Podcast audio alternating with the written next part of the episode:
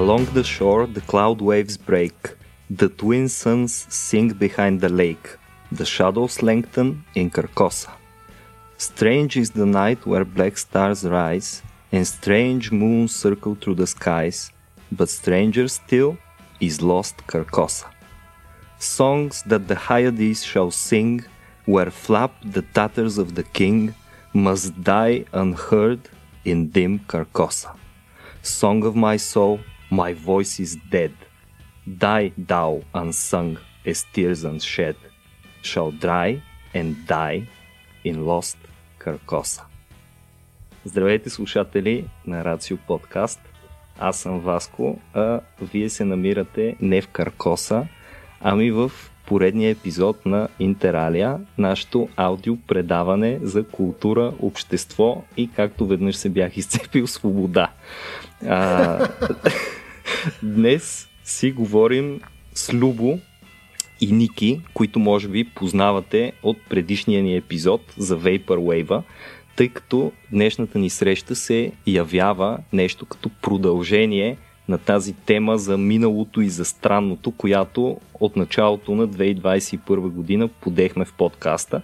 Така че кой по-подходящ от Любо, приятеля ми с най-дълго минало и Ники, един от по-особените хора, които познавам, а, да се съберем тримата. Аз, разбира се, а, безличния слушател на този прекрасен, дори не изблъсък, това е събрание на титани на културната мисъл, на което сега ще станем всички свидетели. Та, това, което чухте в началото, между другото, а, е част от Краля в жълто на Чеймбърс. Там някъде се споменава нещо, нещо стихче за Каркоса. А, имаме превод на български, което единодушно решихме, че не е добра идея да почваме точно с него, защото може би щяхме твърде бързо да навлезем в странното и особеното, а все пак имаме да си изговорим доста, докато стигнем до същината на въпроса.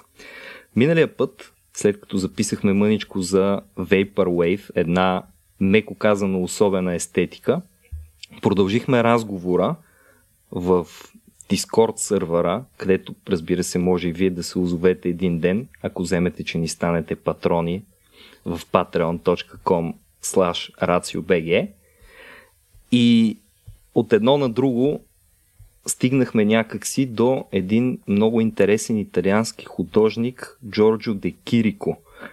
Може би сте попадали на негови картини. Оказва се, че е доста известничък. Аз, честно казано, не бях попадал до сега на него. Искам да ви кажа как изглежда една негова картина в случай, че не сте виждали или пък ако сте виждали, но не може да свържете изображението с името му. Представете си, че се намирате на един много широк и празен и прашен площад. Заградени сте от двете страни от две сгради с аркади, които са почти еднакви, ама все пак почти, не напълно. Има някаква невъзможна перспектива, разбира се, в цялото това нещо. Едни много остри, отсечени сенки. Може би има статуя, може и да няма. В далечината има една тухлена стена и някаква кула, която изглежда супер безлюдна. А пък небето, което е доста мрачно, подобно на това небе с черните звезди, което споменах в интрото, полу се е намръщило върху цялата тая гледка. Нещо като постапокалипсис, но вместо да изглежда като от бъдещето, както обикновено си представяме постапокалипсиса, е като някаква постапокалиптична картина, ако живота беше приключил през 1950 година и това е примерно в Южна Италия.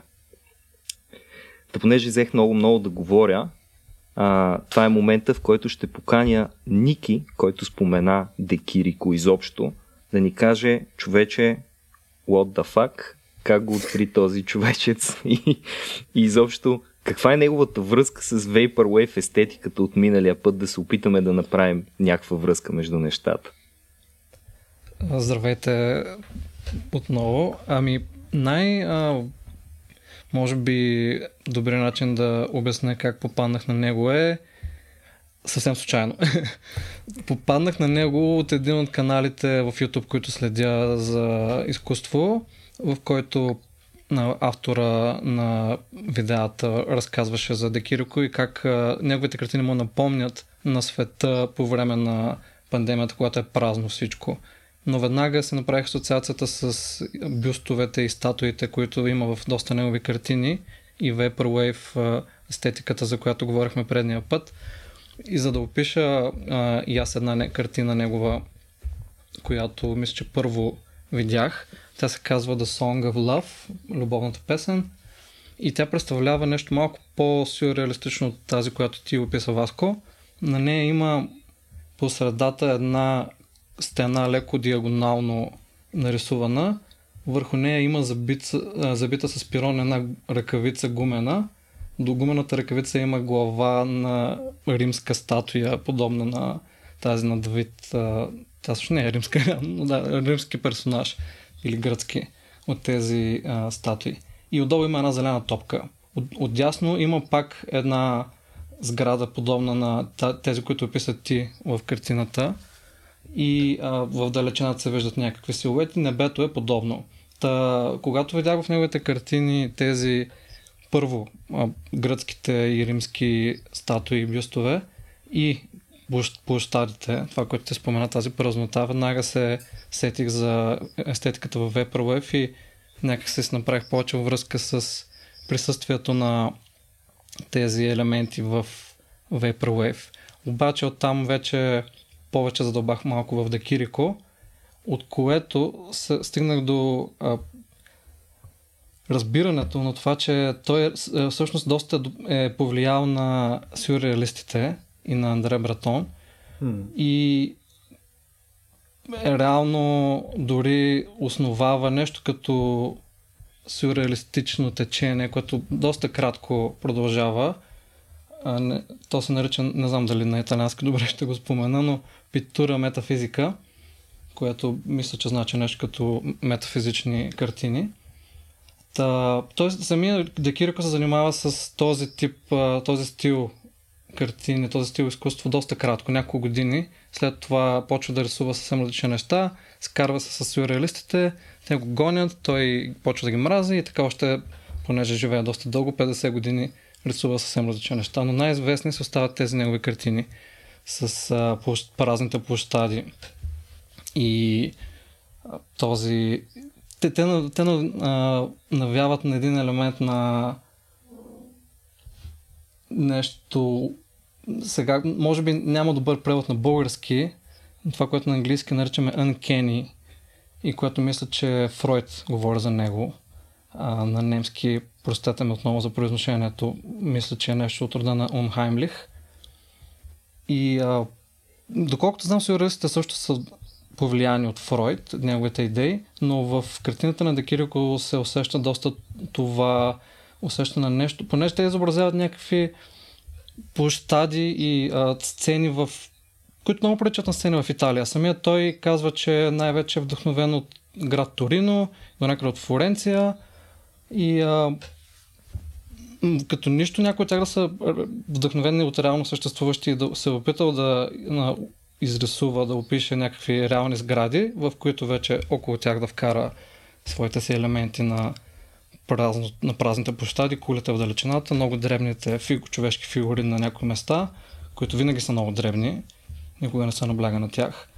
Но определено се усеща в картините му това анкени, това нещо, което може би на български може да спомнем като обезпокоително, злокобно може би е прекалено, но... Странно, да. Да, нещо такова странно, но хем познато, хем странно. Но не е чак зловещо странно, не, не е чак зловещо обезпокоително. Да, между, то е между хем е познато, хем е а, хем нещо му липсва и не е правилно, т.е. някаква така дупка в нашото нали, в нашата описателност на това нещо. Между аз не бях виждал а, тази Song of Love, която каза, сега отворих в Google да я видя. Напомня ми се едно е дали, обаче не е толкова щупен дали. В смисъл се едно не се е разпаднал изцяло, не се не знам дали ме разбираш. Мисъл, не, не е почнал да се разтича, да, нали, да става супер странно. Мисъл, не сме влезли в тежкото LSD вече. Нали, буквално пивам 5 минути преди да стане тежкото LSD. Е The Song of Love. Да, ами той преди дали и преди, както споменах, смята се, че е вдъхновил сюрреалистите и самите те mm. го признават, макар и бързо след това да се разделят. Така че абсолютно добро сравнение с, с Дали. А на мен знаеш ли на какво ми напомня? Но аз като, като видях картините му и първата ми асоциация беше а, Хопър. Това е Хопър, но просто хората ги няма. А, когато се сещам за Хопър, сигурно може би най-известното хопарово нещо, което, се, което вита из пространството и практически всеки човек е виждал, е Nighthawks. Това нощната закусвалния, в която има нали, там, да. двама души, плюс бармана. Всички изглеждат малки. Реално, ако, ако, се, ако се разровим в картините на Хопър, огромна част от тях имат същото усещане. Едни такива прави геометрични черти, отсечени сенки, точно като при Декирико. Фигурите на хората обаче присъстват много повече при Хопър, въпреки че пак са малки и са някакси цялото свободно пространство при Хопър тежи върху фигурите. Усещаш самотата им, усещаш колко незначителни са в неговите картини. Докато като гледам тия на Декирико, им чувство, че просто там няма хора. Дори, дори в малкото от тях, в които всъщност видях човешки фигури, различни от очевидно статуи, ами са предполагаемо хора, те са примерно толкова тъмни, че приличат повече на сенки, които стоят като изправени, или може би дори статуи в далечината. Всичко е много застинало при него. Това е първата ми асоциация с картините. Между другото, ние май за първ път говорим за изобразително изкуство, опитвайки се обаче в детайл да го опишем. Защото си спомням, че в епизода за хорора Любо, преди много-много време с теб си говорихме също за няколко картини. Mm. Обаче, ако тях можехме да ги опишем по някакъв начин с думи, им чувство, че на, на Декирико картините е почти невъзможно да се пресъздаде усещането чрез едно описание. Защото как, как да обясниш колко много пустота, колко много празнота има в този негов пейзаж градски, който е нарисувал, и в същото време да накараш някой да си представи тази щупена перспектива. Нали? Не знам дали имате отворени пред вас някои от картините му, ама те, буквално има невъзможна перспектива там. Съвсем умишлено той показва неща от различни ъгли, така както няма как да можем да ги виждаме, ако бяхме свидетели. Абсолютно, да. Интересно, интересно, че го казваш, тъй като а, нали, днеска, подготвяйки се за епизода, който беше горе около 3 минути, а, опитах се да си представя нещата, които, нали, които ни довеждат до този тип а, впечатление. В смисъл, а, нали, до, до, до този тип дискомфорт или, или съответно нали, позната непознатост и така нататък.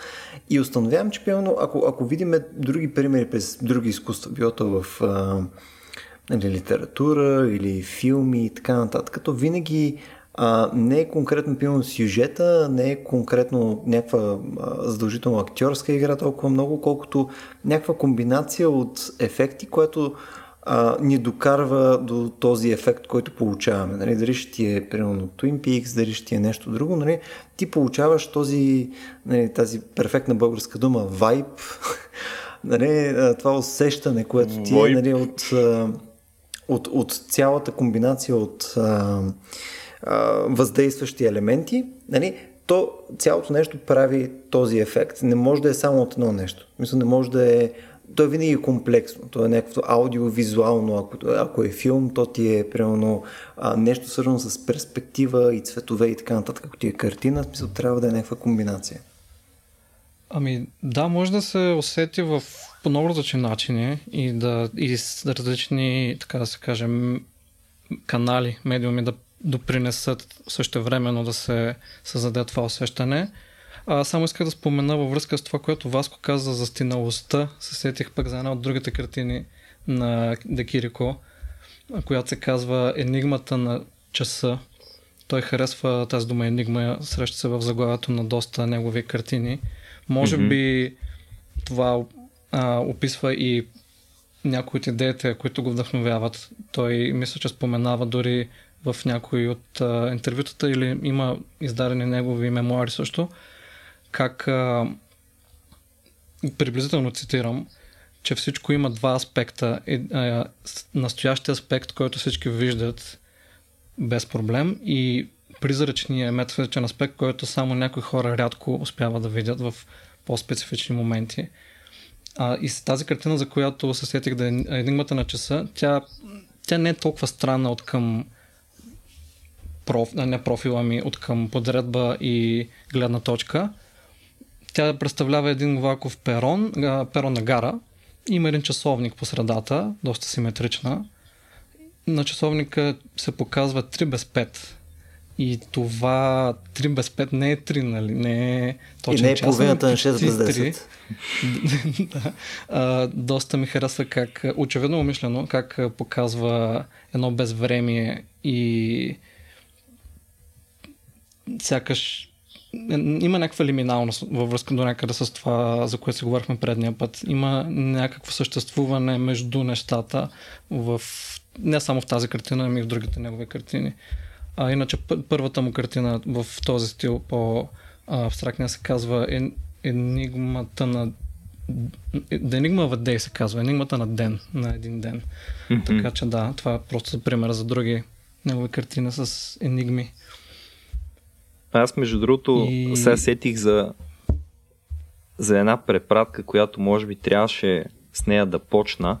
А, даже направо съжалявам, че тръгнахме с Каркоса, защото а, почвайки с Декирико, може би ще отложим до по-късно, до втората част на нашия разговор, това за странното. Дали ще се сетите, намерих един превод от 1959 година на Илия Люцканов, на едно стихотворение, гениално, което 100% и двамата знаете, което много добре ми иллюстрира усещането от Декирико. После ще ви кажа кое е, ма вие ще се сетите преди това. Странник непознат от край далечен ми разказа. Два огромни крака сред пустинята стърчат. Изваяни от камък в пясъка до тях, напукан и полузарит лежи на мъж ликът. Усмивката на този лик, надменен и студен – Говори, че ваятелят добре е разгадал човека. Страстите му и до този ден от камъка надничат. Страсти на човек без жал. Аз Озимандий съм и цар съм над царете. Делата мои всички са завист погледнете. Все още на пиедестала те слова личат. Но нищо друго няма. Покрай тая, развалина огромна, голи пясъци мълчат, самотни и безжизнени, се губят в безкрая. Това беше доста, нали? Okay.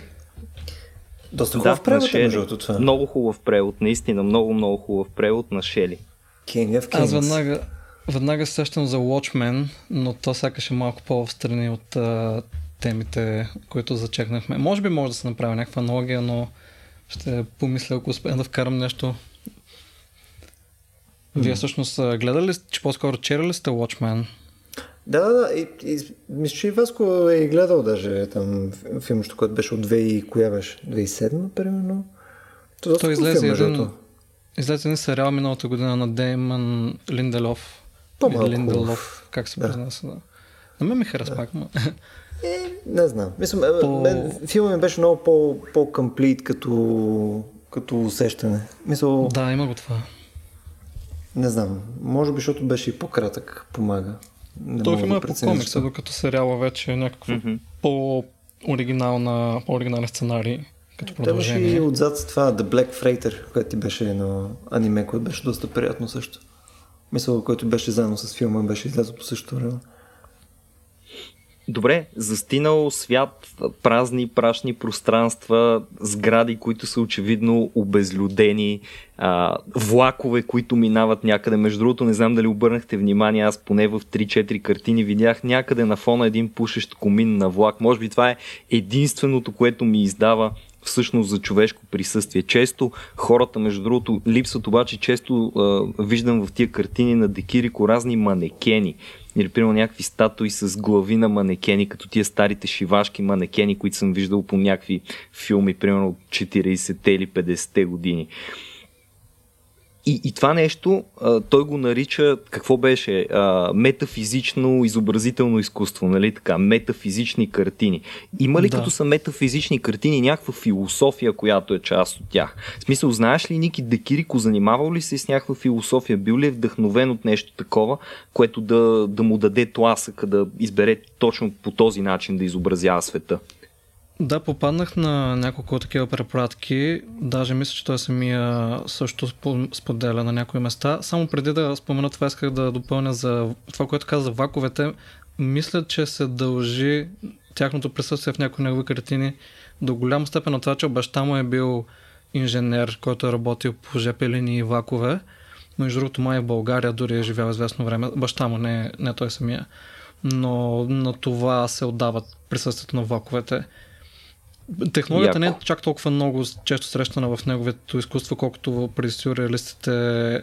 Не, то не, че при тях чак толкова много се среща, но има малко повече връзка вече с идеята за технологията там. Но това, което Пит спомена за влиянията върху Декирико, мисля, че той самия споменава, че Шопенхауер и Ниче са, го, са му повлияли техни, не, техни философски идеи. Mm-hmm.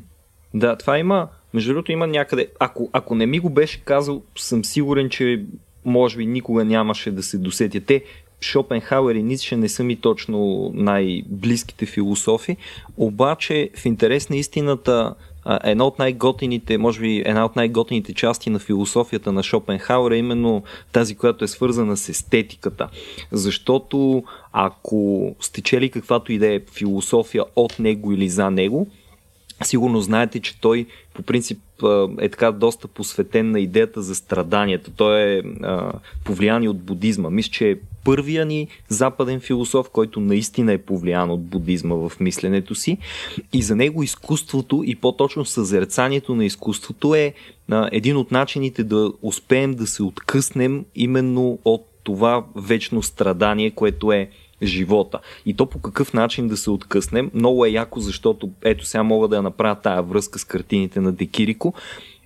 Той казва, в истинското съзерцание ние а, губим това, което е субективно в нас. Тоест, а, истинското съзерцание в крайна сметка изисква от нас ние да забравим кои сме като хора.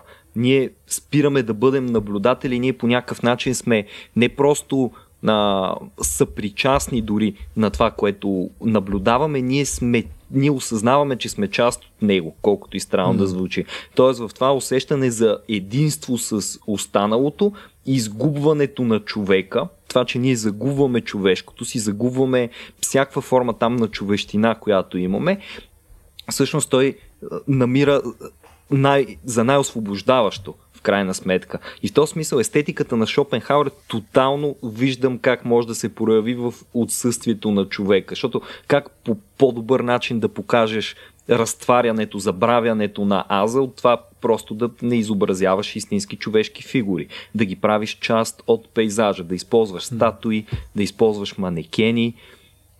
Има едно нещо от порядъка, защото не мога да го цитирам съвсем точно, това, което пише в а, Света като воля и представа, основното му произведение на Шопенхауер, което е нещо от порядъка на а, със сигурност нали, нещата, които наблюдаваш са а, а, много красиви, но, но съвсем различно е нали, не когато наблюдаваш, ами когато си това нещо, което е възприемано за красиво. Тоест, когато ти изчезнеш и станеш, слееш се с него, станеш част от него. Част от пейзажа. Част, буквално част от пейзажа, защото аз в тия картини, сега в момента аз не се припознавам, но то може би точно това е идеята. Нали, знаете картините, в които има някакви човешки фигури, обикновено човешките фигури са в определена интеракция помежду си или с средата около тях. А, дори при Хопър, да речем, понеже го споменахме, а, там виждаш отчаяните хора, които са седнали на стола или които пият питие късно вечерта или рано сутринта, зависи от перспективата, или които гледат през прозореца и така нататък. Докато при Декирико тия хора просто, просто ги няма. Дори когато ги има, те са там някакви абсолютно замразени, застанали на едно място в една стерилна, тя не е интеракция. Те са точно част от пейзажа, както казваш, Любо. Те не са, не, не правят нещо с останалите обекти. Те са обекти, част от обектите.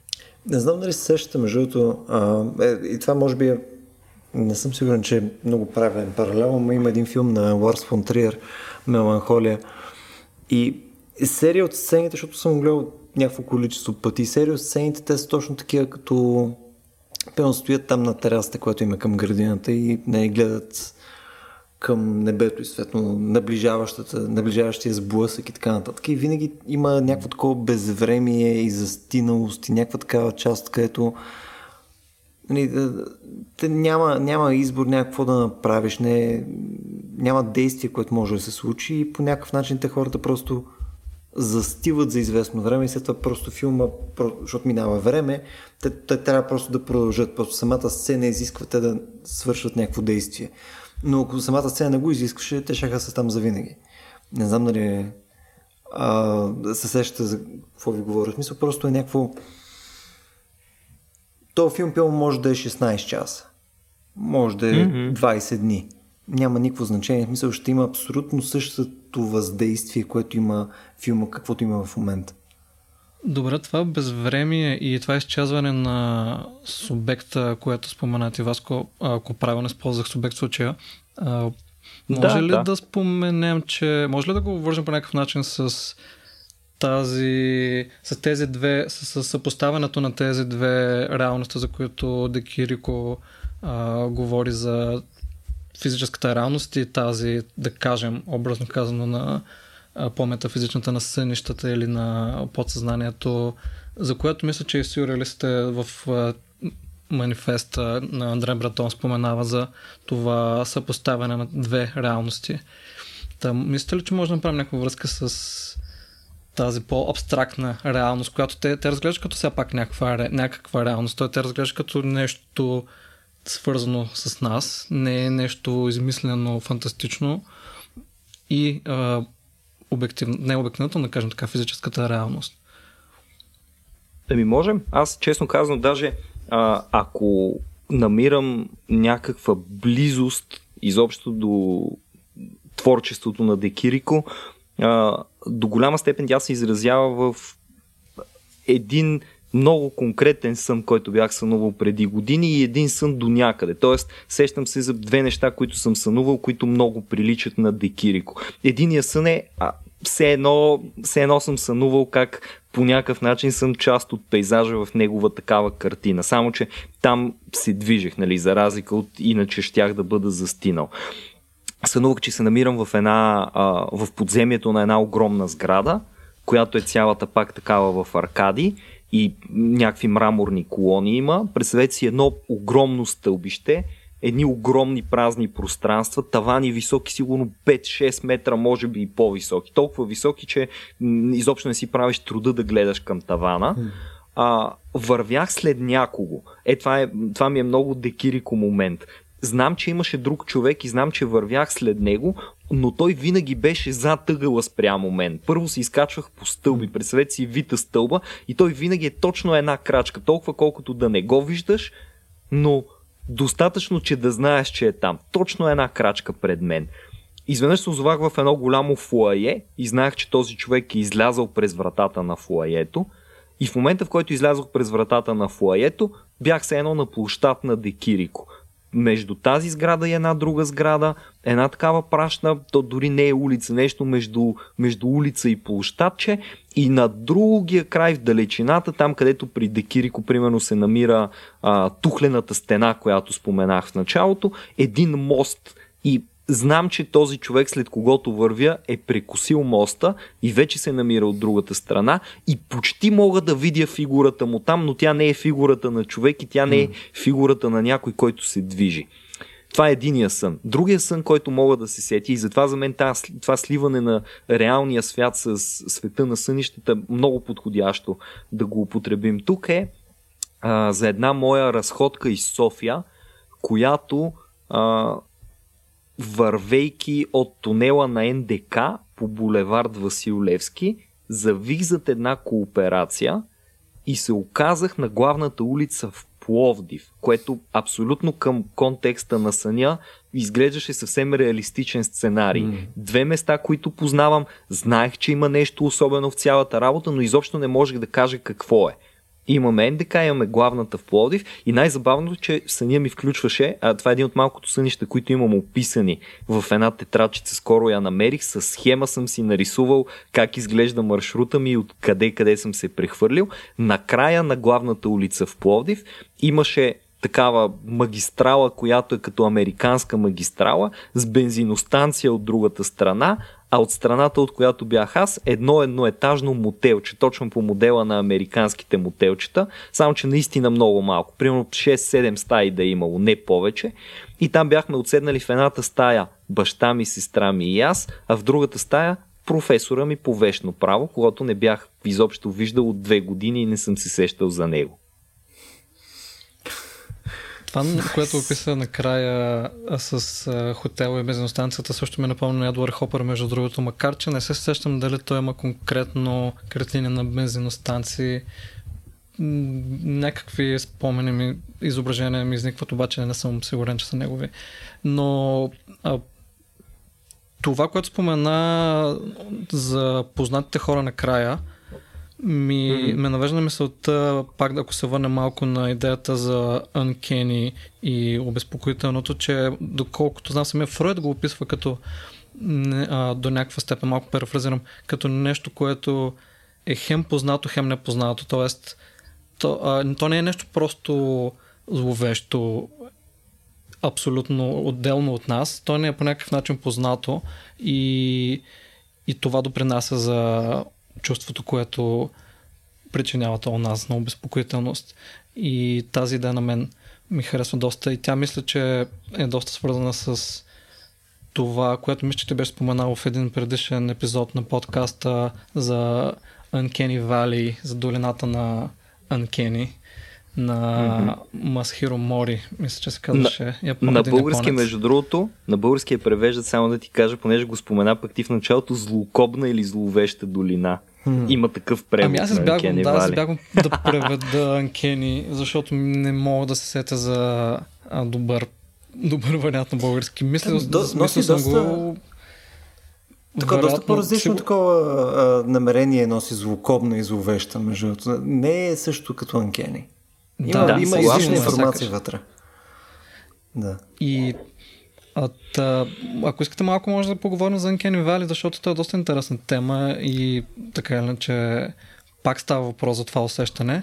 А, тук а... само, само да вметна нещо между много набързо, защото много ми хареса това, че Васко си цитира сън. В смисъл, а, защото според мен сънищата са много хубав пример точно за начин по който мозъка ни дефолтва към някакви такива странни преживявания, защото сънищата винаги са алогични и винаги има някакви такива особени неща в тях. В смисъл, има такава странна логика на съня, която а, можем до някаква степен да оправдаем, обаче не е точно не, не е точно правилна. Има нещо, обаче не мога да кажеш точно какво е докато го сънуваш, след това като се такъв човек, Пловдив, what the fuck.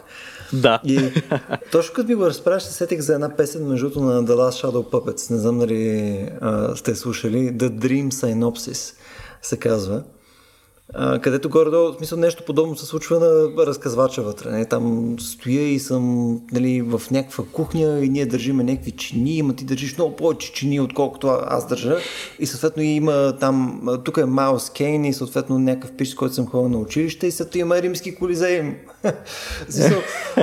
да, някакво такова crazy stuff, напълно логично в рамките на съняти, обаче абсолютно логично в реалността. И това е интересно, защото посредством тези неща, за които ние си говориме в момента, рано ние по някакъв начин влизаме в някакъв такъв dream world, някакво паралелно измерение, някакво огледален свят, който не е перфектно огледален.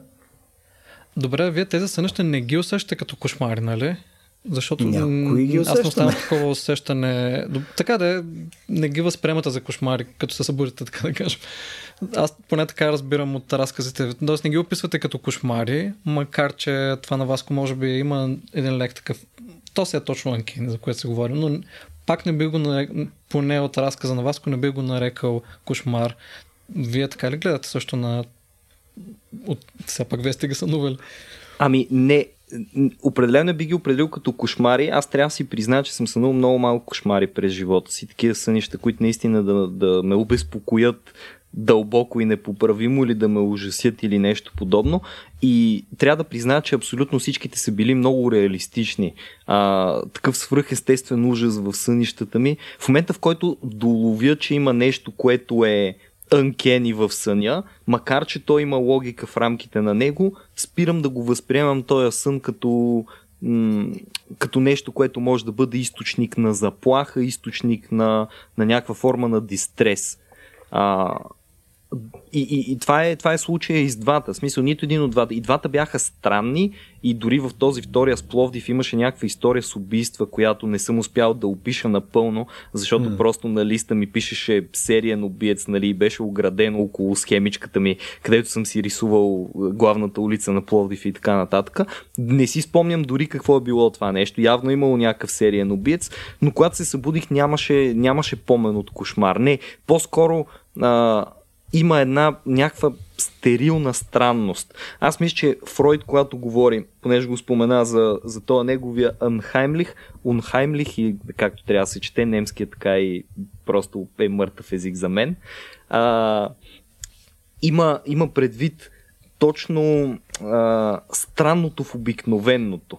Mm. Така че а, Унхаймлих ми е най- най-добрият начин да, да опише това, което е бил съня за мен. Със сигурност не е кошмар. Със сигурност не е злокобен. Аз си изненадах даже, че Анкен и Вали го превеждат като злокобна долина. Нали, частта с долината я разбирам. С частта с злокобността не. И вярно на български може би нямаме някаква перфектна дума, която да опише. Или просто сме елементарни хора и речниците ни стигат до добро и лошо и, и, и злокобно. Ами Неправилната долина.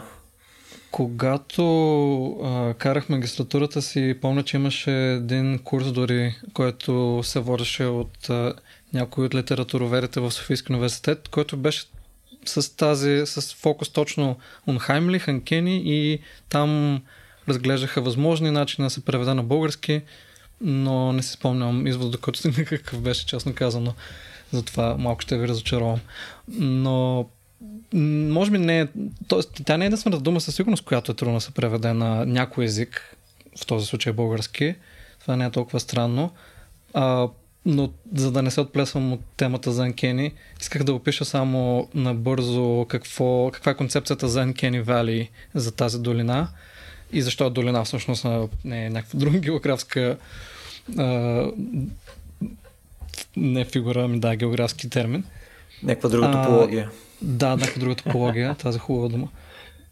А, идеята на Мори е, че той, той всъщност се занимава с роботи.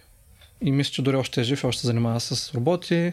Не е против тях, но неговата идея е, че има един момент, в който когато тези роботи то може да не е точно робот, може да е кукла дори, прилича на, приличат повече на човек, но не точно има един момент, в който те спадат в тази долина, представете се една крива, която всъщност оригинално в неговата идеята тръгва първо нагоре. И той почва от а, да кажем само секунда да намеря точно кривата. А, да, той почва от а, индустриалните роботи. Тези ръце, някакви крайници, даже крайници може би не е точната дума, а, които просто запояват някакви части или местият, които са роботи, но нямат никаква прилика с човек, нищо хуманоидно в тях.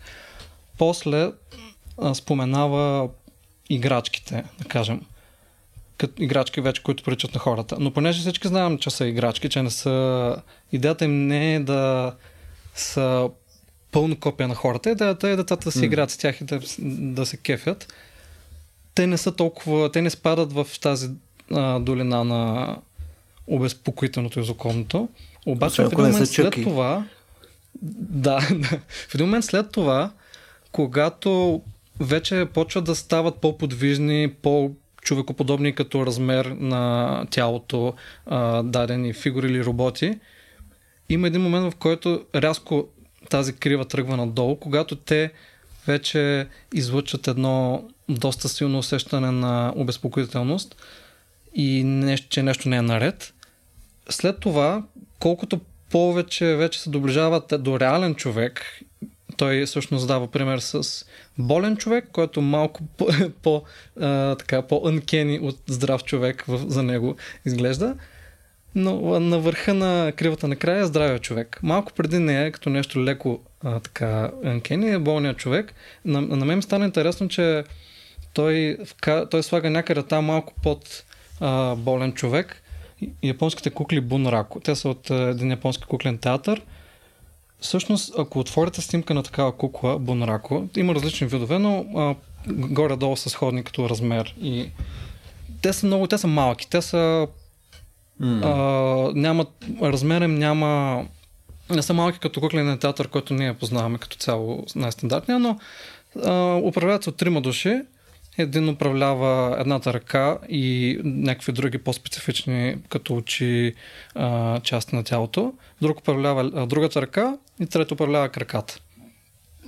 И те не приличат точно човек, но явно за Мори, за автора на тази концепция за Анкени долината, са, не са толкова анкени, защото първо по размер не приличат на човек и съответно няма как да се направи много такава асоциация. Второ, те се движат доста плавно и за него естествено. Аз не съм убеден, че съм толкова естествено движението, но със сигурност това, че няколко души, които всъщност са с черни костюми, така че максимално да не се виждат, но пак се виждат до някъде естествено. А, управляват ги три души, една колко се управлява трима души, така че може би все пак това допринася движенията им да са до някаква степен по-естествено, колкото на доста други кукли или роботи. Та той слага тези кукли доста нагоре в категорията на не анкени неща. И вече mm. най-надъното на тази долина са а, изкуствени ръце, зомбита дори, а, или сега той споменава и трупове, което все пак е нещо много познато, но не точно същото, нали не е вече себе си, така да го кажем. А, да, между е много, и... много хубав пример. Трупове са много, много, много добър пример за Uncanny Valley, според мен. Това с Стоян да, Ставро да. бяхме си го говорили, но е чудесен пример. Не знам. Тук, извиня, че те прекъсвам, но... А, не, не. А, ако... Най-вероятно повечето от вас, нали, и хората, които слушат, и, и, и вие двамата сте имали просто, били сте погребение, били сте до труп, а, нали, може да сте докоснали ръката му или примерно нещо друго на човека. Нали, смисъл като нали, казвате си един вид довиждане, нали, някаква така а, сантименталност, нали, нещо. А, и, и, и, и този тип интеракция е безкрайно странен. В смисъл, за мен това е едно от най-странните неща, които ми се случвали. В смисъл, просто пием човек, който познаваш, пием познавал си 10, 15, 20 години и така нататък. А, ти отиваш и, смисъл, отдалече е същия човек, а, и в момента, в който го доближиш и, и смисъл точно допира или може би допълнително мимиката на лицето му по-отблизо и така нататък, изведнъж го прави толкова щупен, толкова неправилен, толкова некомфортен и, и даже по-скоро в, в посока ужасен и отвратителен. Наистина, смисъл, тогава мога да разбера как Uncanny ти е в посока някакъв абсолютен странност и ужас и така нататък. Но наистина, това рязко на мен ми придобива нали, някаква много видима много видим дискомфорт. Мисля, веднъж пропадаш в една дупка и усещаш страх, усещаш а, някаква паника, която те обзема. Нали. Ако, нали, ако ти се работи по този начин, не винаги се работва, очевидно. А не съм бил на 100 погребения, естествено, но съм бил на някакво количество. И някои от случаите е много особено и, и много неприятно. Mm. Всъщност, може да се каже, че има две, могат да се направят две криви на а, тази, тези степени на а, Uncanny, като едната е с движение, а другата е без движение. Тоест в тази mm. без движение, да кажем, се включват някакви кукли, докато а, или маски, докато тази, която включва движение, вече това, което споменахме за труповете, също се влиза, спада към тази, в която няма движение докато при тази крива вече с взето предвид движението на въпросното нещо се включват хората, куклите, които са от театрите, кукли, на театри и, някои, и роботи, които се движат. И а, идеята на Мори е, че движението може много да допринесе за, тази, за това а, долината да е още по-дълбока. Тоест той, той споменава, че за него, да кажем, едно зомби е по-анкени от един труп. Той, а, и та, това в присъствие на движение прави долината да е по, а, по-дълбока, но и след същото време после върха да е по-висок, защото все пак и хората се движим а, поначало. Което на мен ми стана интересно тази концепция за движението, доколко в куклите роботите може да допринесе за това. Не, понеже го възприемам поначало за нещо, което то, е близко до човешко, нали? за да направим някой хуманоиден робот, той трябва да се движи. Обаче, mm. и явно има един момент, в който в опитите са да направим нещо такова, то може да се получи много обезпокоително в да, отново проблем Ми... с превода, много анкени. Да, Но то сигурно не, okay, не, изглежда, не изглежда особено органично, когато се движи. Нали? Това, което сме виждали до момента, 100% и, и вие сте попадали на някакви клипове с а, роботи, които са направили с човешки лица и, и в момента, в който те почнат да се въртят и да правят разни мимики с лицето си, които изглеждат толкова преднамерени за разлика от естествените човешки мимики, веднага се създава една стена на, на отблъскване. Поне за мен е така. И когато видите един робот с супер безизразно лице и изведнъж просто се усмихва и казва да, благодаря. Нали, като добавиме пък и гласовата част, аз не знам дали а, това ще спадне към графиката с движението или не. Защото добавянето на глас, поред мен, също играе роля за Uncanniness. Примерно, това в предварителния разговор, малко по-рано, като се чухме с Ники, си говорихме за, представете си, анимационно филмче, което е анимационна комедия, но персонажите, човечетата да нямат анимационни гласове. Защото безспорно има такова нещо като анимационни гласове. Нали? Имаш там Мики Маус, който е здравей, Гуфи, нали? и Гуфи, който говори Гуфи през цялото време и така нататък, но представете си, че те в момента говорят точно както ние говорим. Колко неестествено би изглеждало в координация с техните движения, с техните лица, изобщо с начина по който те са изобразени, по който се манифестират в тази тяхна реалност, но да притежават някаква характеристика, която е по-сходна до нашите, отколкото до техните.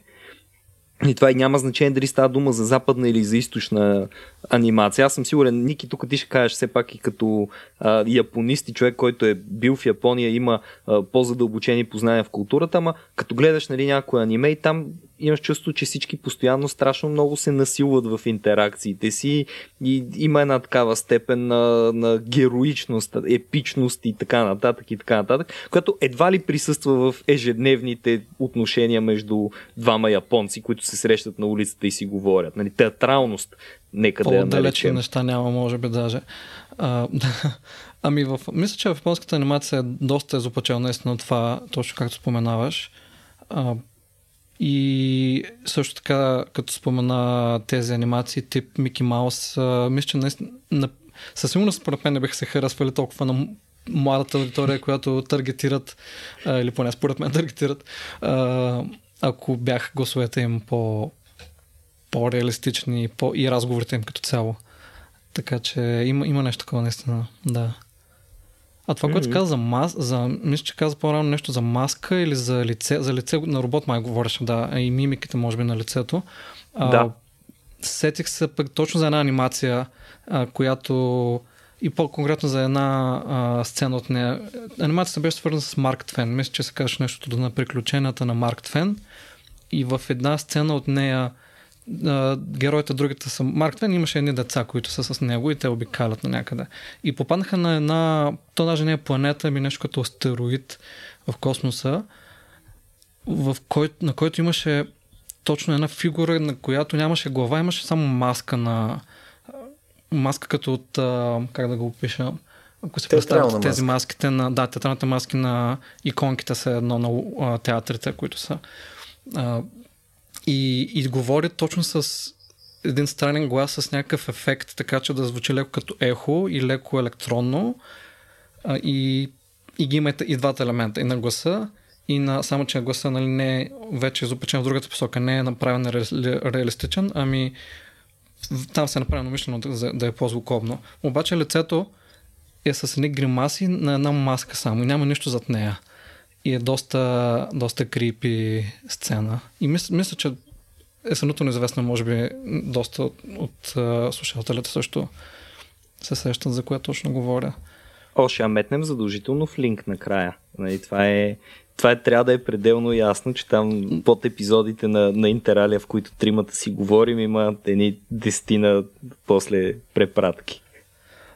Като стана въпрос за анимация всъщност и някакси за детство се направих някаква асоциация и това, което по-рано разказвахте вие за сънищата, аз пък имам, нямам толкова подобни сънища, малко по-скучно са моите, а, но имам един спомен като дете, когато бях на село, имахме грамофон и помня, че става в къща сме, съответно не е просто един апартамент, малко повече стаи. Бяхме, бях, има спомен, че съм сам и слушам на грамофона запис на острова на съкровищата. Направен, записан естествено не просто как някой го чете като доблаш на филм от 90-те, ами а, mm. доста артистично. И помня, че това преживяване ми беше доста не знам дали да, да го нарека страшно, но точно uncanny. Може би защото съм бил сам, може би и защото приказ... има някакви малко страшни моменти в приказката, в разказа. Не се спомням чак толкова много, честно казано, от историята и героите на Робърт Стивенсън. Но може би всичките неща са допринесли. Обаче аз мисля, че и това, което ми всъщност ми стана интересно също като идея, защо може този, това преживяване да ме накара да се почувствам така, е защото го слушах на грамофон. И съм почти сигурен, че ако по подобен начин някой, дори да кажем актьор много добър, наживо ми разказваше историята, нямаше да го се почувствам по този начин. Но това, че я слушах на грамофон,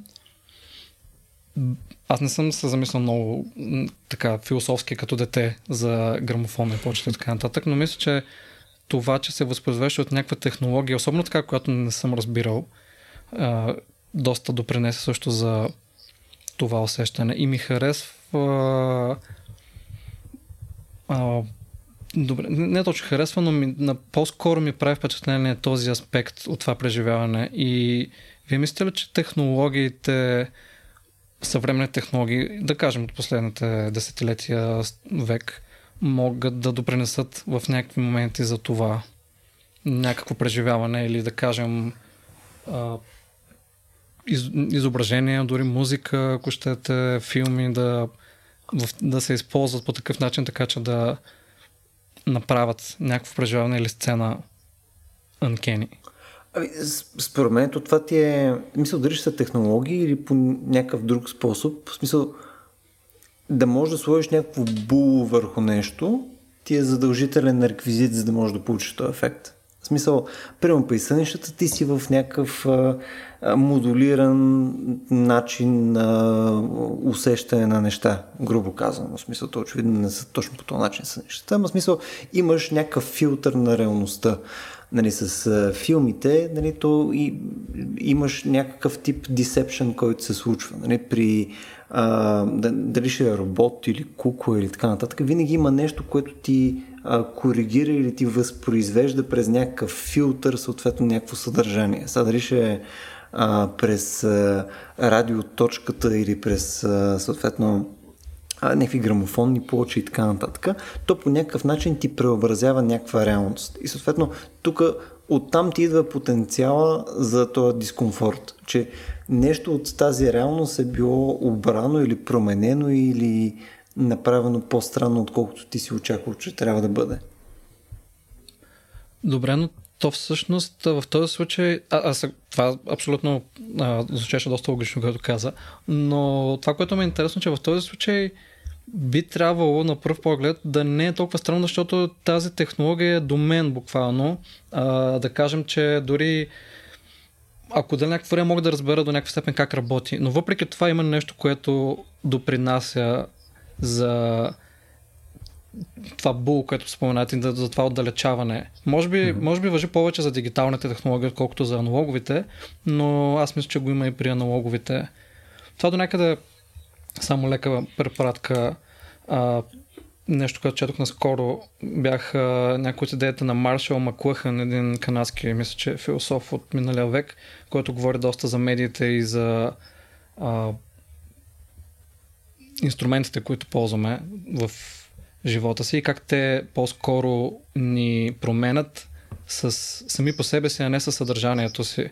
Тоест той говори за това как, да кажем, пример, който дава, един от примерите е с книгата като медиум, на, като прен, преносител на нещо.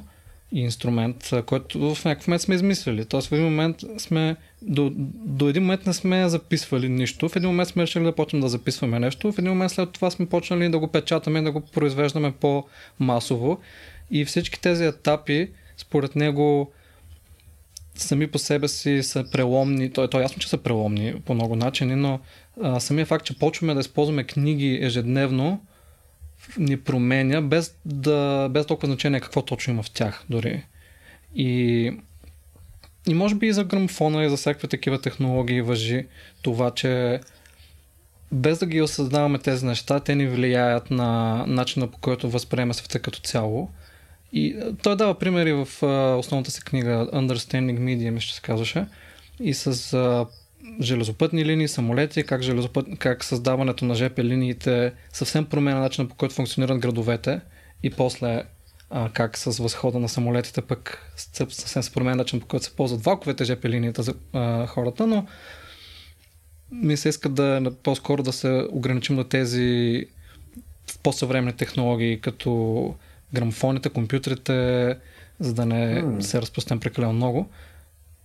Аз за доста примери, в които има някъде развален телевизор, който а, просто е сложен само за да създава някакво такова усещане на обезпокоителност или някаква плоча, която се върви с някакви гличове или а, такива mm. а, еф, не ефекти, ами раз, някакъв развален елемент, някакви, да, а, с някакъв проблем, да кажем дали прескача или просто се повтаря постоянно нещо. И това наистина се ползва доста често в а, филми, музика дори а, в The Shining го имаше до някаква степен с музиката в а, сцената с в която Джак Никълсън влиза в а, една такава зала, като бална зала, в която има концерт и има много хора и той отива на бар, естествено и се говори с така, с прочутия барман в сиянието.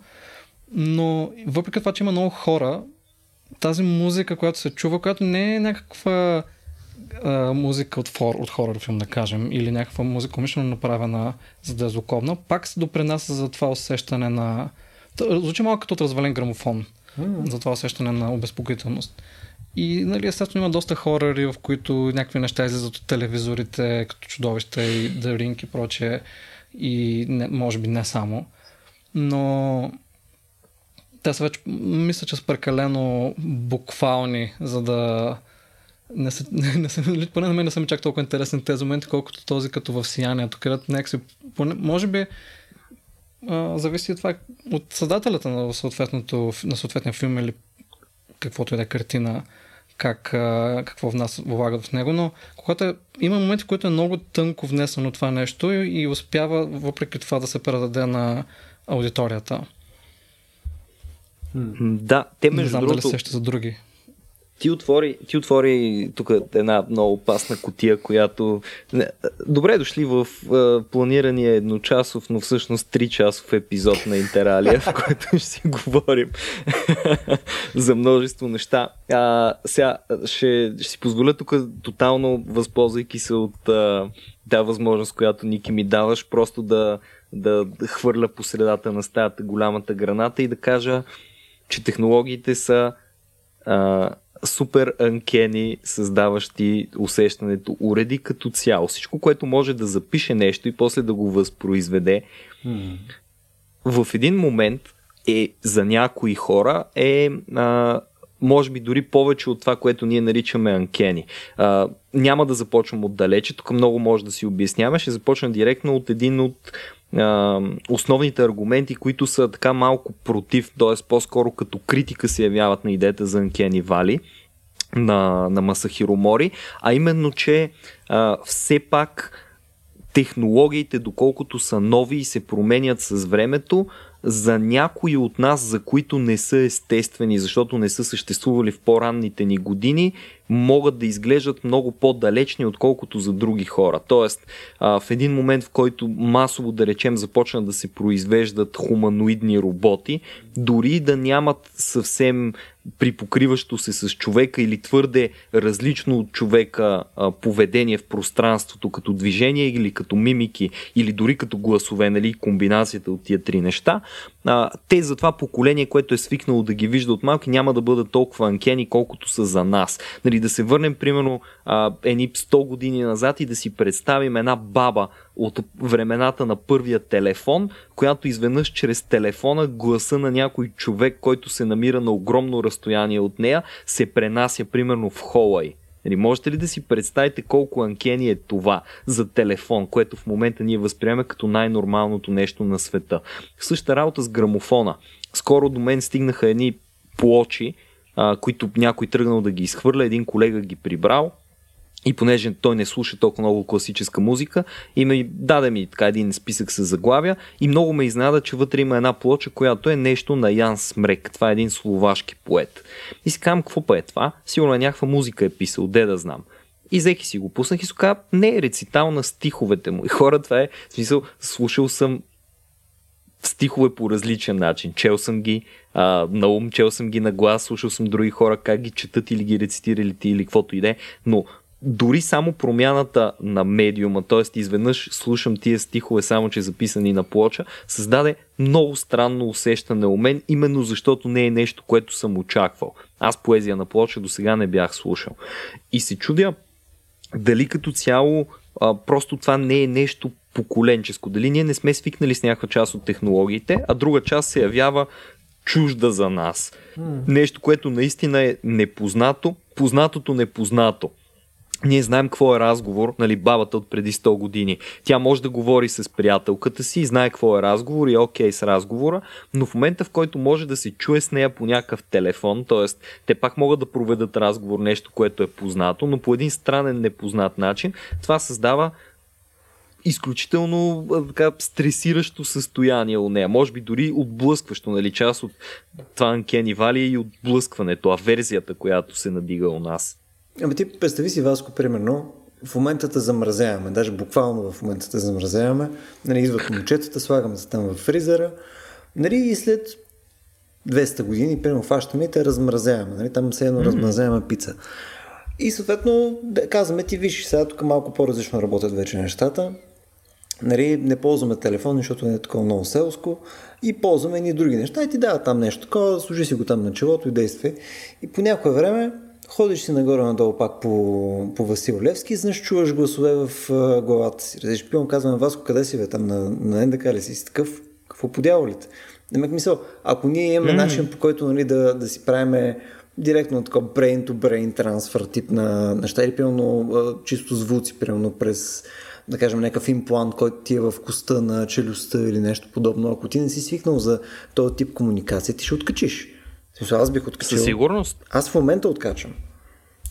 Ама това е по други причини. Това е верно. аз Еми, мисля, е, е, че... е... Да, да, да, Васко.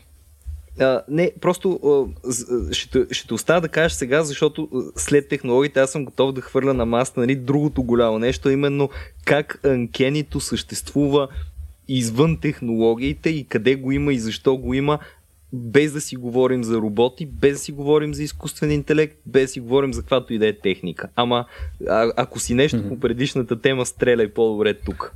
Добре, ами за да така ще опитам да тогава да а, сложа скоба на темата с технологията и анкени. А, аз мисля първо до някъде разбирам и съм съгласен с това, което споменахте и двамата, обаче ми се струва, аз поне не го възприемам това толкова за анкени, ами по-скоро за нещо просто стряскащо. А, аз виждам анкени като нещо, с което сме свикнали, но в някакъв момент се променя. Тоест, затова примера с грамофоните повече, които те се износват се времето, това доста хора го приемат като добър, а дори а, добра характеристика на физическите носители, че особено грамофоните повече, те нали, добавят един лек такъв нюанс допълнителен. Но, но ако се представям, че просто се върти без да се повтарят няколко секунди само без да спират или прескача или просто почва може би по-бързо, ако пуснем някоя повече, нали има се настройки на грамофоните. А, та мисля, че този момент на нещо, което сме свикнали, но в някакъв момент е различно и не можем много добре, особено когато не можем добре да определим какво точно е различното, но го усещаме, мисля, че това по-скоро е uncanny.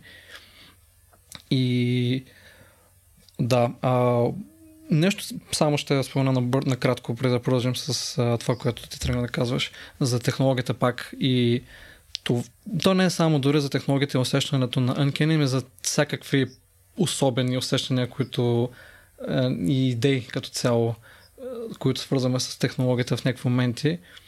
А, има един писател, Ерик Дейвис, който има на книга наречена Tech Gnosis и той разказва, че хората винаги са имали част от себе си, която е била свързана с по точно абстрактни идеи, метафизични, мистични неща, били са привлечени към различни ритуали, чисто дори религията са някакъв пример за това. И той твърди, че макар и да изглежда, че в някакъв момент технологията са ни направили по-рационални, всъщност не е точно така, че никога хората не са губили този си по-мистичен, той го нарича импулс, той дори говори за а, техно-мистичен импулс. А, в, Техно-мистицизъм. Да, точно така. Nice. И, и, и по този начин обяснява някакви а, проявления на да кажем, New Age идеи или влечението, на което се среща и сега на хората към а, било то а, разни лекарства, които нищо не правят, да кажем, или а, идеи. Как, може би, опитам се за някой добър пример, по-конкретен. А, дори ако, ако, ако щете всякаквите влияния на а, източни идеи, които изникват, да кажем, в Индия и, и стават популярни на Запад, някакви такива феномени, които сега, той има много причини, може би, по които може да обясним те, защо са станали популярни на Запад, но, но е факт, че технологиите и, и науката, колкото и да се, разви, развити, да се развиват през последните векове, не са ги изкоренили. Явно не сме го загубили това, този момент на някакъв елемент вътре в нас мистичен. Ето се някаква потребност. Мисълто, защото търсиш значение в света около тебе и това, че го търсиш в интернет, не значи, че пак не искаш да си говориш с горските феи. Нали? То е... Нали, си ги искаш. Нали? То си е човещинка. Нали?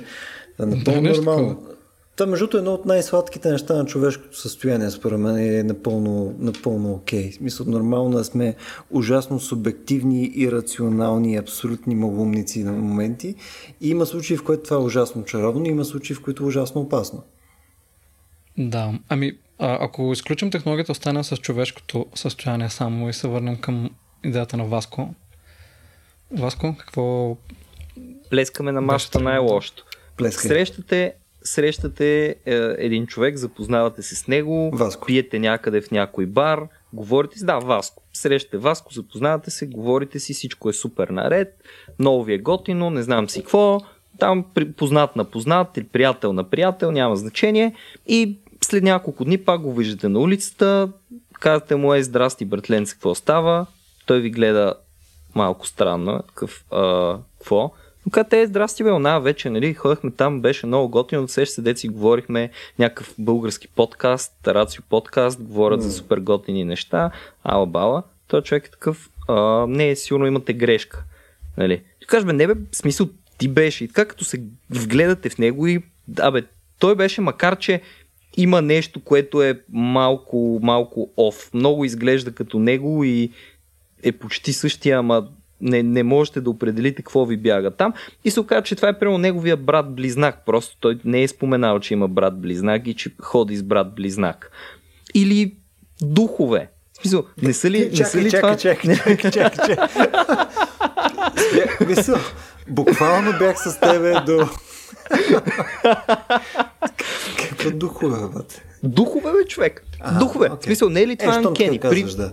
Привидения призраци. Е така, привижда ти се, привижда ти се някой, който не трябва да ти се привижда или каквото и да е. Не е ли това супер, супер, супер анкени, защото си видял човек, който не би трябвало да можеш да видиш на това място или в този момент или в този свят или нещо подобно. Или си видял човек, който ти е познат, ама явно не ти е много познат и тук отиваме на това странното в обикновеното и така нататък. Призрака може да бъде нещо много обикновено. Има един приятел, който работи в индонезийското посолство и каза, че индонезийците много често виждат духове. Това е явно някаква, някаква така тяхна културна част. В смисъл, виждането на духове и за тинг там за тях и включително беше обяснял за жената на някакъв там дипломат, която е, катастрофирала, защото видява прямо призрака на майка си на улицата или нещо подобно. Та, ето такива много по, по-обикновени трикове на, на ума или физически прилики, които създават един проблем с идентичността, защото ще признаете, надявам се, ако не признаете, супер, имаме дискусия, че анкени не са в а, роботите до голяма степен идва от някакъв ам, проблем с идентичността. Ние сме свикнали, че хората имат идентичност, ние сме свикнали, че хората се припознават с характер, с тия мимики, изразяват емоциите си в гласа, в жестовете си и проче и проче. Изведнъж има нещо, което знаеш, че е машина, но то се държи като човек. И това създава въпрос от теб за идентичността ти. Какво е идентичността? Може ли това нещо да има идентичност? Това предизвиква ли по някакъв начин твоето собствено съществуване, твоя собствен характер, твоята собствена уникалност, да речем? Добре, да, смисъл, вас да, само секунда. ти рада. Първо, прекъсни ме. Кажи ми за призраците отново. Смисъл, колко пъти на седмица виждаш призрак, конкретно ти? Мисъл от 1 до 10. Аз... Индонез... Колко пъти от... Ин... максимум 10 пъти на седмица имаш. И, инду... Ако виж на 10 индонезийския...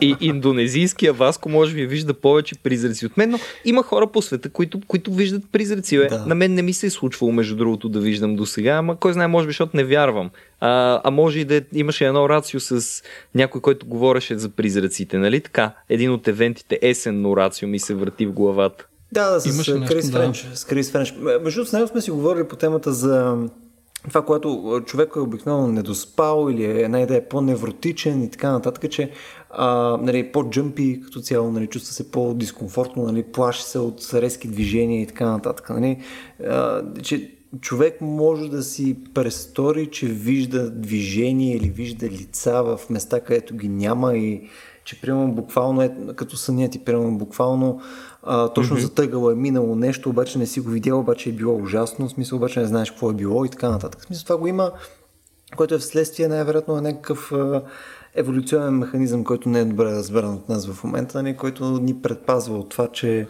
трябва да внимаваме, особено като не сме спали много, нали, че навсякъде има тигри, които не ни се кефат а, което между другото според мен е чудесно обяснение за призраци. Но искам само да направя един а, много бърз брич между, между това, което си говорихме за Uncanny Valley при а, роботи неща и така нататък. А, и, и това, което казваме, че нали, в, как в ежедневието или как, как с естествени способи, не с технологии, може да видим, че това ни се а, получава.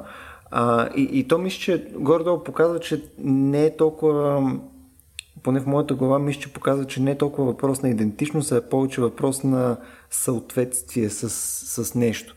А, тоест, примерът ми в случая ти е Макс Хедрум. Той ти е Абе, една 90-тарска история, смисъл едно предаване. И преди съм го казал май в подкаста, така че съжалявам. Нямам ново съдържание, просто съм на 35 и това са нещата, които знам.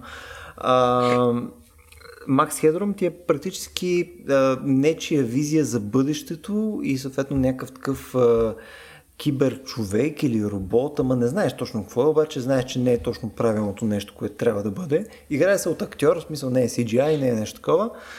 И начинът по който те го правят да е такъв дискомфортен, защото това е нарочно при тях. Те са се опитали да го направят а, а, дехуманизиран, обаче не по начин по който да е аз съм робот и си говоря, нали? Мисля, направили се го така, че да е а, какви биха били някакви такива гличове и, и, и несъвършенства в начин по който той изказва думи, по който той пълно забива по някакъв начин или започва да е леко по-превъзбуден, отколкото трябва, нали, за да говори по някакъв такъв по-фрики начин.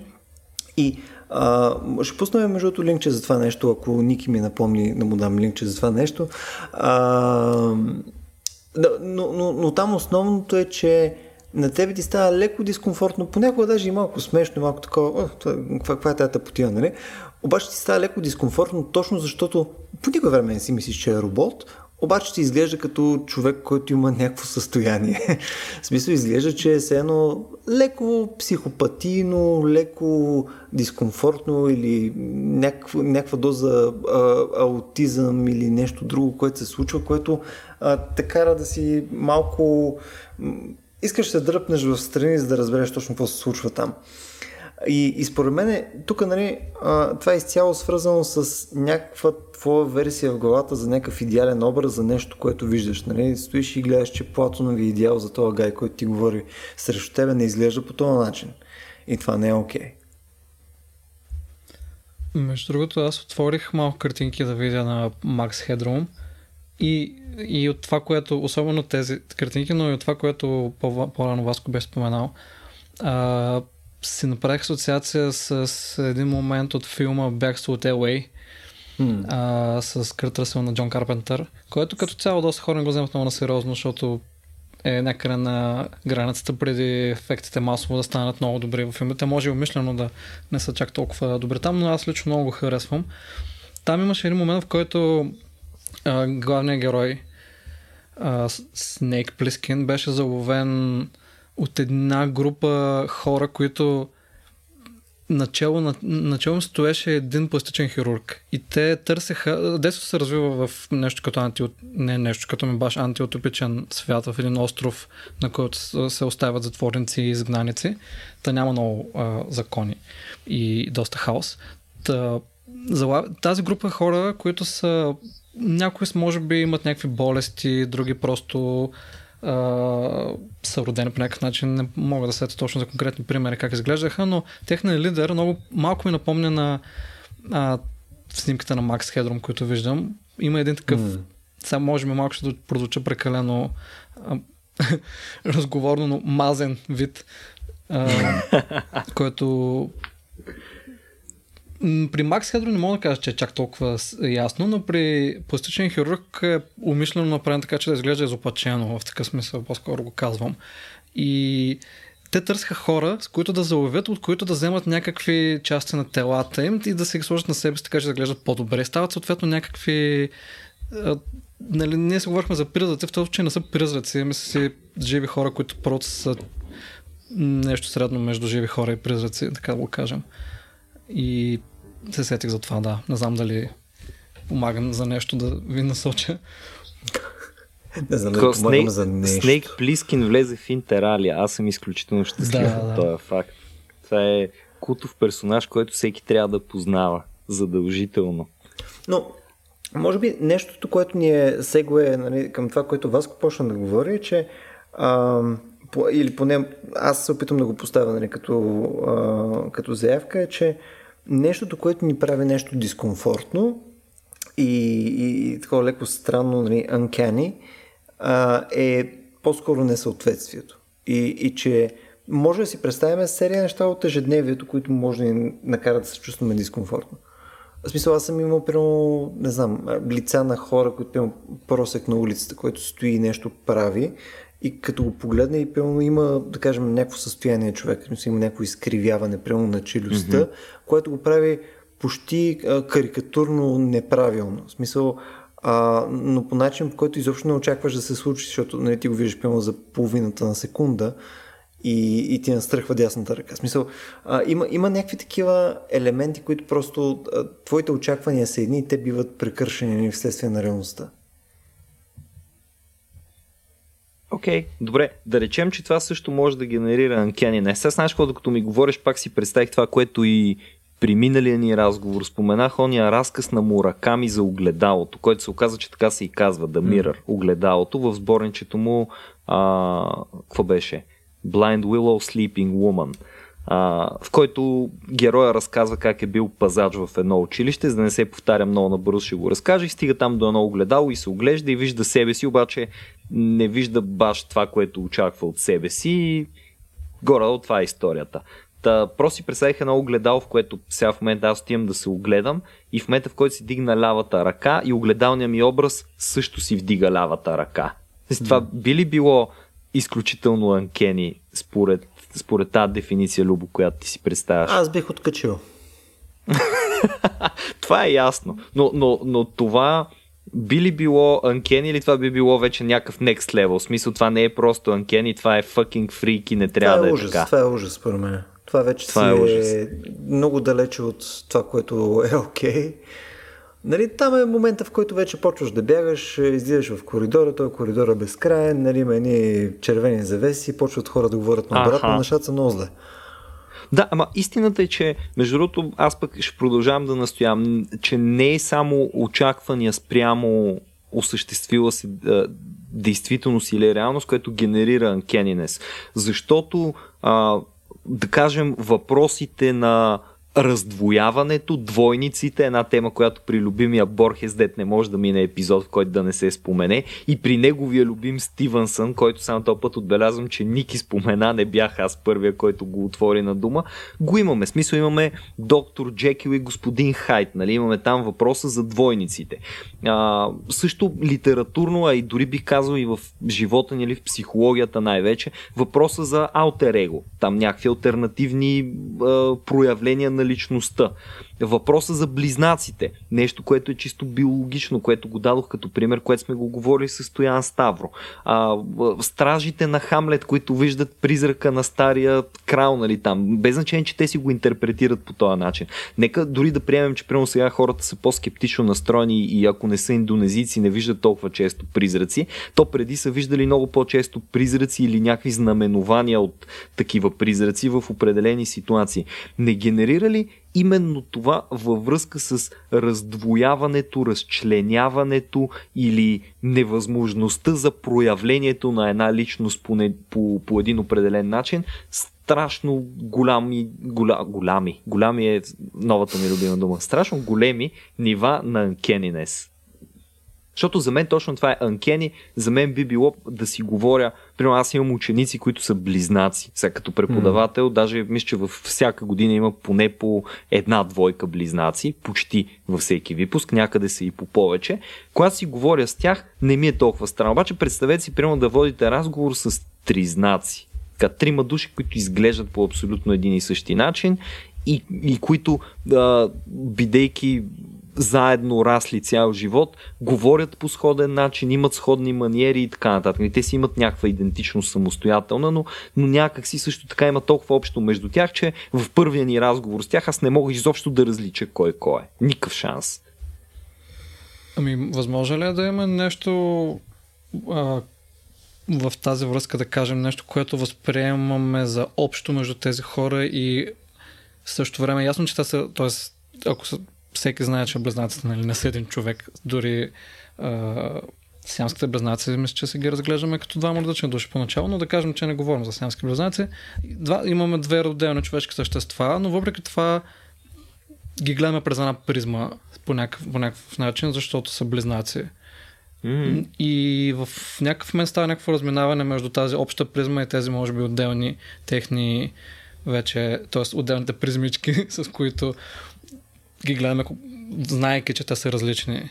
Може би някакво разминаване между тези две, два начина, подсъзнателно вероятно, нали, все пак става, на гледане, начин по който гледаме тези хора, допринася за това усещане. Mm-hmm. Ами може да, да. При мен просто някакси усещането ми винаги клони към този въпрос за идентичността. Аз си представям, че един човек има а, един характер и едно физическо тяло и една душа. Е, нали, тук сега няма да влизаме в дискусии има ли такова нещо като душа или не, но някакси той е въплатен в едно. Изведнъж го виждам въплатен в две или в три тела. И това е странно, нали, някакви допългангари. Омага видях, а, какъв беше той двойника поет на Любо. Сеши се, Любо, което си basically да. динал с шапка Ланджев, и очила. Иван Ланджев. Ланджев. Иван Ланджев, точно, така. нали, виждам го него и си казвам, омага, това Любо ли? Ми, не, не е Любо, очевидно, ама има, има нещо там, някакъв анкенинес. А, кой знае. и, и, не, защо си е за човека, между другото, нали? Аз...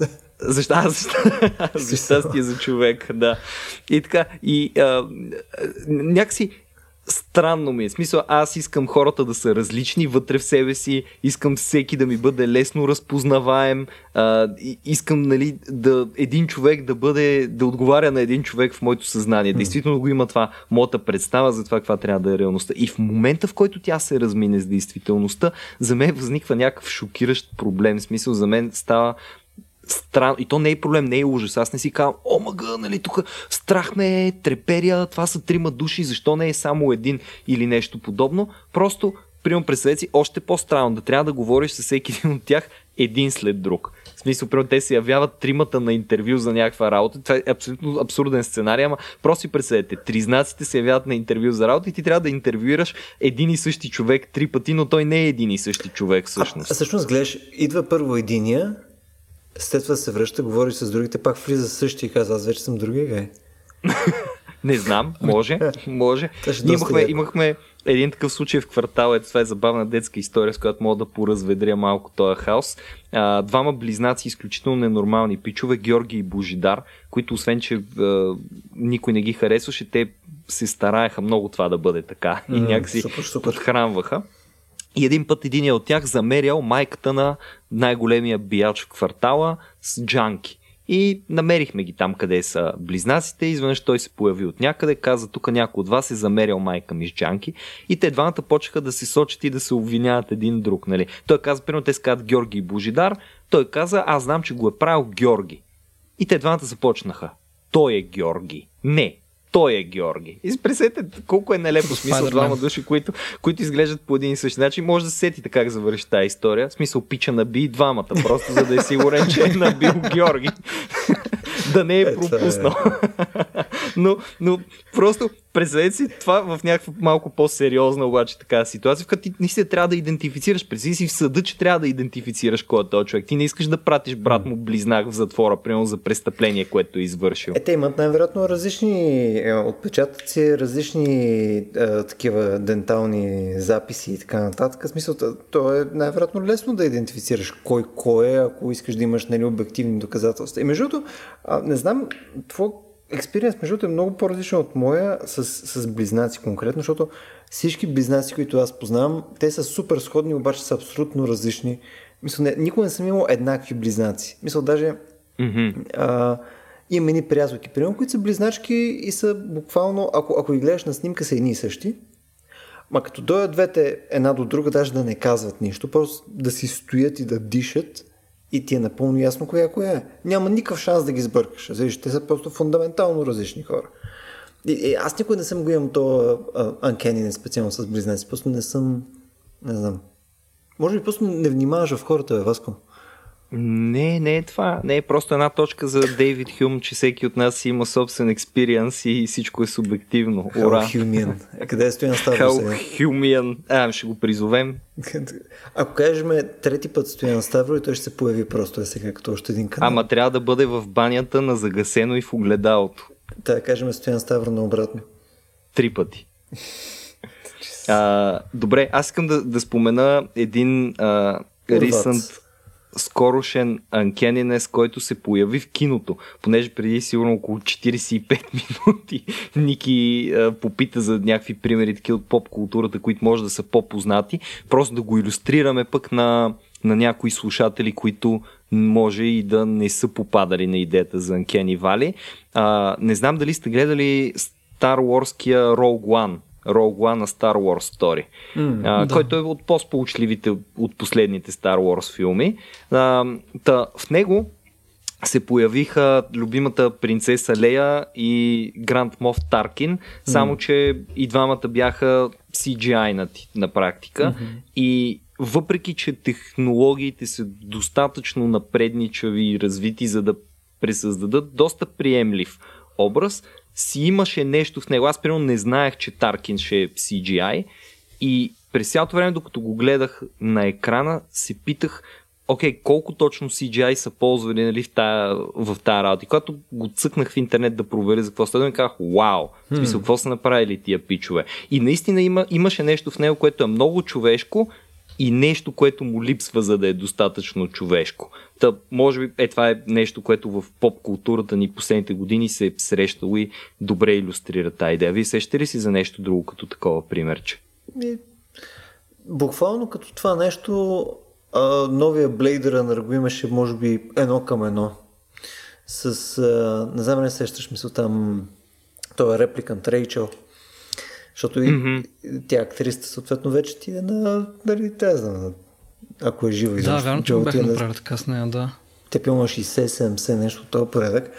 И там бяха направили и мисъл, а, като го гледах, не мисля, че имаше нещо, което а, нямах то Uncanny Valley vibe, но това, което усещах там, като, като я гледах, е просто някаква такава не знам, имаше, имаше някаква много сериозна тъга, която го няма в оригиналния филм, нали, като, като гледаш актрисата. Защото нали, имаш някаква живота и проче, докато в актрисата през CGI изглеждаше много по щупено и, и, и тегаво. Не знам, може би изцяло субективно това. Но...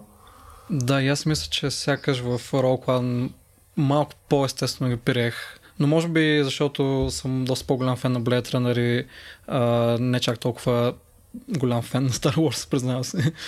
И съответно може би пак стигаме до това, че Blade Runner ми е по-познато и повече съм свикнал с персонажите и героите и някакси по, затова приемам по-странно този CGI mm. образ. Аз сетих между другото, като стана въпрос за новия Blade Runner, т.е. последния Blade Runner. Там също имаше един момент с музиката, подобен на този в Сиянието, а, където Кей, герой на Райан Гослин, когато търсеше герой на Харсън Форд, влезе в една зала в а, запустял хотел Стар и там вървеше някаква песен, мисля, на Елвис Пресли, която се повтаряше някакъв рефрен от нея през цялото време с някакъв mm-hmm. глич.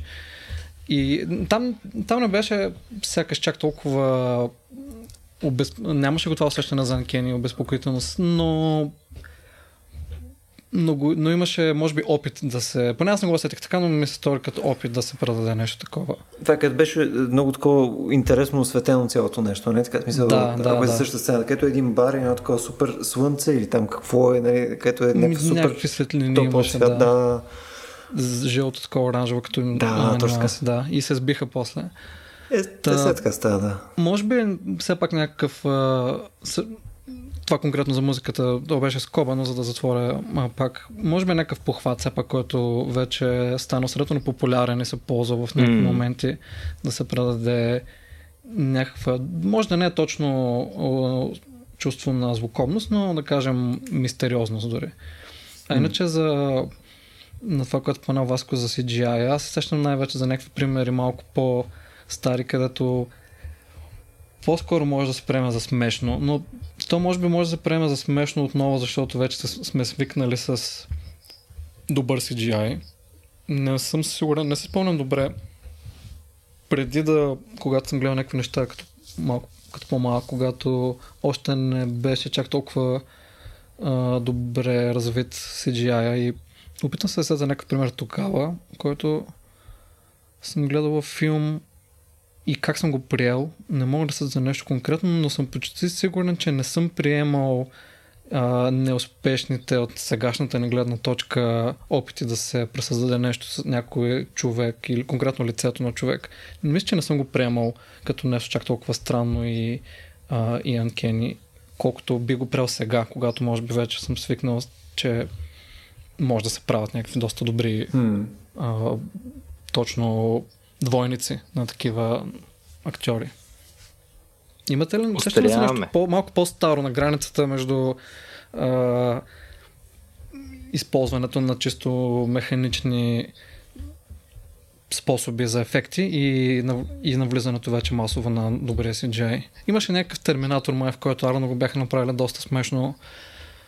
А, сигурно има други примери, не сега не мога да сети в момента за нещо конкретно. Ако... Арнолд май в тия последните, новите са го, яко са го CGI, нали? Между другото, не съм ги гледал. Казан, а, новите сетех в The Irishman там са направили Ал Пачино и Робърт Ниро доста добре, обаче сякаш пак през цялото време усещах нещо странно. Но, но не би го нарекал в този случай чак толкова. Може, може би вече свиквам. Може би свиквам да, да, да, с, да са странни някой, в някой случай CGI изображенията на актьорите и, и може би не ги възприемам за това толкова странно в някакви моменти. Може би в някакъв момент в бъдеще, като а, вече е трудно да различим. Представете се, че в някакъв момент няма надписи на филмите и няма IMDb, няма нищо, няма Rotten Tomatoes и прочее. Всички просто консумираме някакви, то, като нищо в някакъв момент да стане. Малко антиутопично звучи, но просто консумираме някакви филми и музика, без да знаем кой точно ги прави, кой участва и така нататък. И вече има толкова много актьори и прочее, че дори няма как да ги следи човек. И, и не знаем кой е кой е. И може ли аз си представям, че може да има някакъв момент, в който няма да може да различим CGI-а, ако не знае, ако не сме от хората, които са го правили това нещо, така че да знаем, че някой не е актьора ми е а, някаква компютърна графика. То, между другото, може... може да си представим, че ще имаш примерно актьори, които по дефолт са били CGI, а никога не са базирани на реален образ.